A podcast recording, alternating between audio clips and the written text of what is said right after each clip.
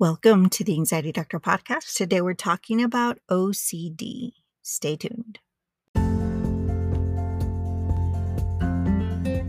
Welcome to the Anxiety Doctor Podcast. I'm your host, Doctor Lisa, and I'm super excited to always bring you amazing tools and tips to help you eliminate that dreadful anxiety. Join me every Wednesday as I bring you a new episode every week.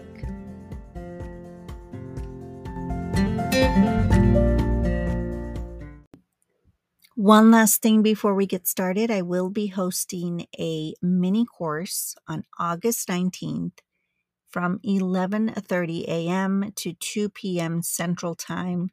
It's only forty-seven dollars. Space is limited. Click the link in the show notes to sign up.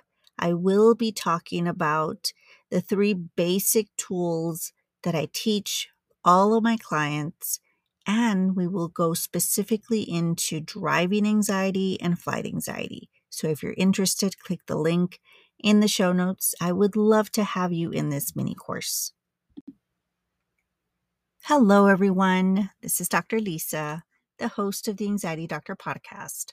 For those of you that are new, I want to welcome you. Thank you so much for joining us. And for those loyal listeners out there all over the U S, all over the world, I want to just say I love you all so very much. And thank you for joining me every single Wednesday. So today we're talking about O C D. I typically don't talk about O C D a lot, but I do see it a lot in a lot of my patients. It's something that is really, really connected with anxiety. Sometimes the anxiety gets so Um, intense with intrusive thoughts. And that's basically the perfect combination for O C D to start brewing in our mind and in our body. So it always usually starts with an intrusive thought, thinking something bad's going to happen, the fear of what if this happens. And it could be anything. It could be, what if something bad happens to me? What if I get into an accident? What if one of my family members gets into an accident? What if I do this? What if something bad happens? Sometimes people don't even know what the bad is. And it's just this urge or this feeling that something bad's going to happen. And they get this urge to do something um, to stop it. And so, you know, with a lot of O C D that we hear, for those of you that don't really have any um, O C D behavior, we hear about people washing their hands, being a little germophobic, where they feel everything has to be clean. And so they're really, really clean at home and with their hands and with everything else. It could also be smell. It could also be a word. So many different obsessions that we can, that our mind can create, that we think we need to do and act on, if not something bad will happen. That's kind of basically the way I explain o- how O C D works. Usually starts with a with a, with a, an intrusive thought, and that intrusive thought is always, of course, not a good thought. It's always a bad situation, fear that something's going to happen. And you start doing things that you feel you need to do repetitively. So I mentioned that sometimes it's a word. There's people that maybe are have fear of something, some intrusive thought that came into mind, and they feel that every time that thought comes to their um, their mind, they have to say the word "the" or the word build or the word, I mean, and it could be anything. It could be any single word. It could be another behavior like touching something or moving something or turning the light off or um, blessing themselves, um, anything that they feel that they need to do in order for them to be safe and in order for that intrusive thought to not occur. So O C D, is it just for people with anxiety, or does it come with um, people that have a history of O C D in their family? For anxiety, it can be hereditary. With O C D, we see it a little bit more. There's more usually um, a family member has had O C D before. It could also be just intense anxiety that turns into O C D. So there's many reasons why someone can get O C D. And there's not a specific pinpoint to figuring out why exactly people get O C D. But again, there are um, people with severe anxiety that can um, have those intrusive thoughts and then create that anxiety. So what do we do when we have O C D? Of course, I always recommend you go see a therapist, someone that specializes in O C D or severe anxiety. And usually it goes hand in hand. People with anxiety or therapists with anxiety, usually we see people with O C D. Now, we might not be specifically specialized in O C D, but we basically tr- uh, treat O C D, any type of O C D, the same. And what I have for people with O C D is a very simple rule. I call it the one-time rule, but it's a technique, or it's just, you know, something that you do when you have obsessive thoughts and you feel like your behavior is getting out of hand.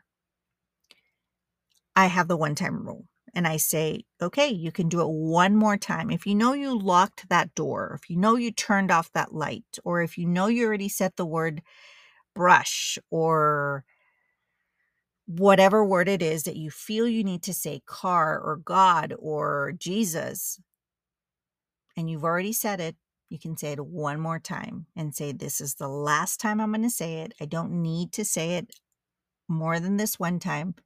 And you say it. It usually works, but of course, there's so many other things that we need to work on when it comes to O C D, because we know people with O C D have anxiety. So of course, everything else that I teach, but then on top of that, if you have O C D, or if you're having little obsessive uh, thoughts, intrusive thoughts, and you feel like your behavior is, and it's very, very common for people with anxiety, because remember, we're trying to get better. We're trying to recover.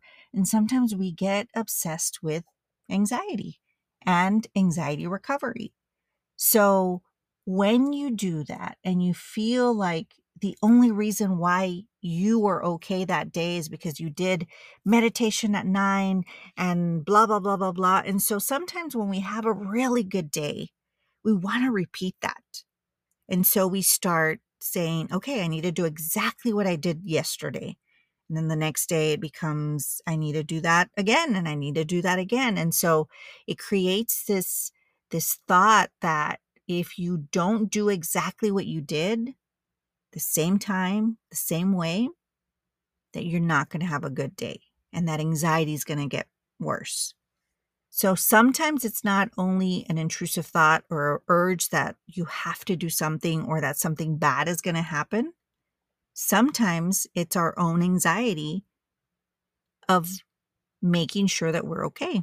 The fear of getting back to having that severe anxiety. And what I tell people is, if you're doing everything that I tell you to do, if you're learning not to fear it, you're never going to get there. Most of the time when we get anxiety, the very first time is always the scariest. Because most of those times, we do not know what the hell is going on. When we first get a panic attack, we start thinking the worst. Is this a heart attack? Am I going to die? And so once you learn, first of all, not to fear anxiety, and then second, that it's just anxiety, you'll never get to that place again. So scratch that off your head. You're never going to feel that severe, intense anxiety when you start recovering. When you start learning how to do the things, learning to retrain your brain and your body, and learning to feel safe in your brain and your body, then you're okay. It's never going to get to that point again. So scratch that. You will be fine. Nothing will ever get you to that horrible first panic attack, because now you know so much. You've been listening to my podcast. You've learned about how the brain works and how the mind and the amygdala work. So you're a million steps ahead of where you were when you first got that first panic attack. So I want to make sure that you know that you're okay and that you're not going to get back to that place. So when we do these repetitive behaviors with O C D, when we say, you know, hey, um, I need someone to reassure me.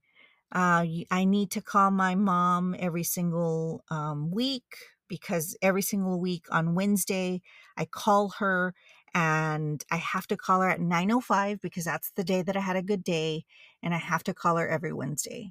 Or I have to call um, or make sure I ask my husband that he needs to tell me that I'm going to have a good day. If not, I won't.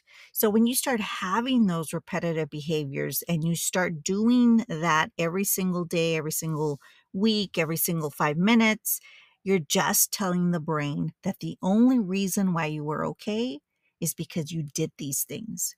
And so the brain starts thinking that you need to repeat those behaviors.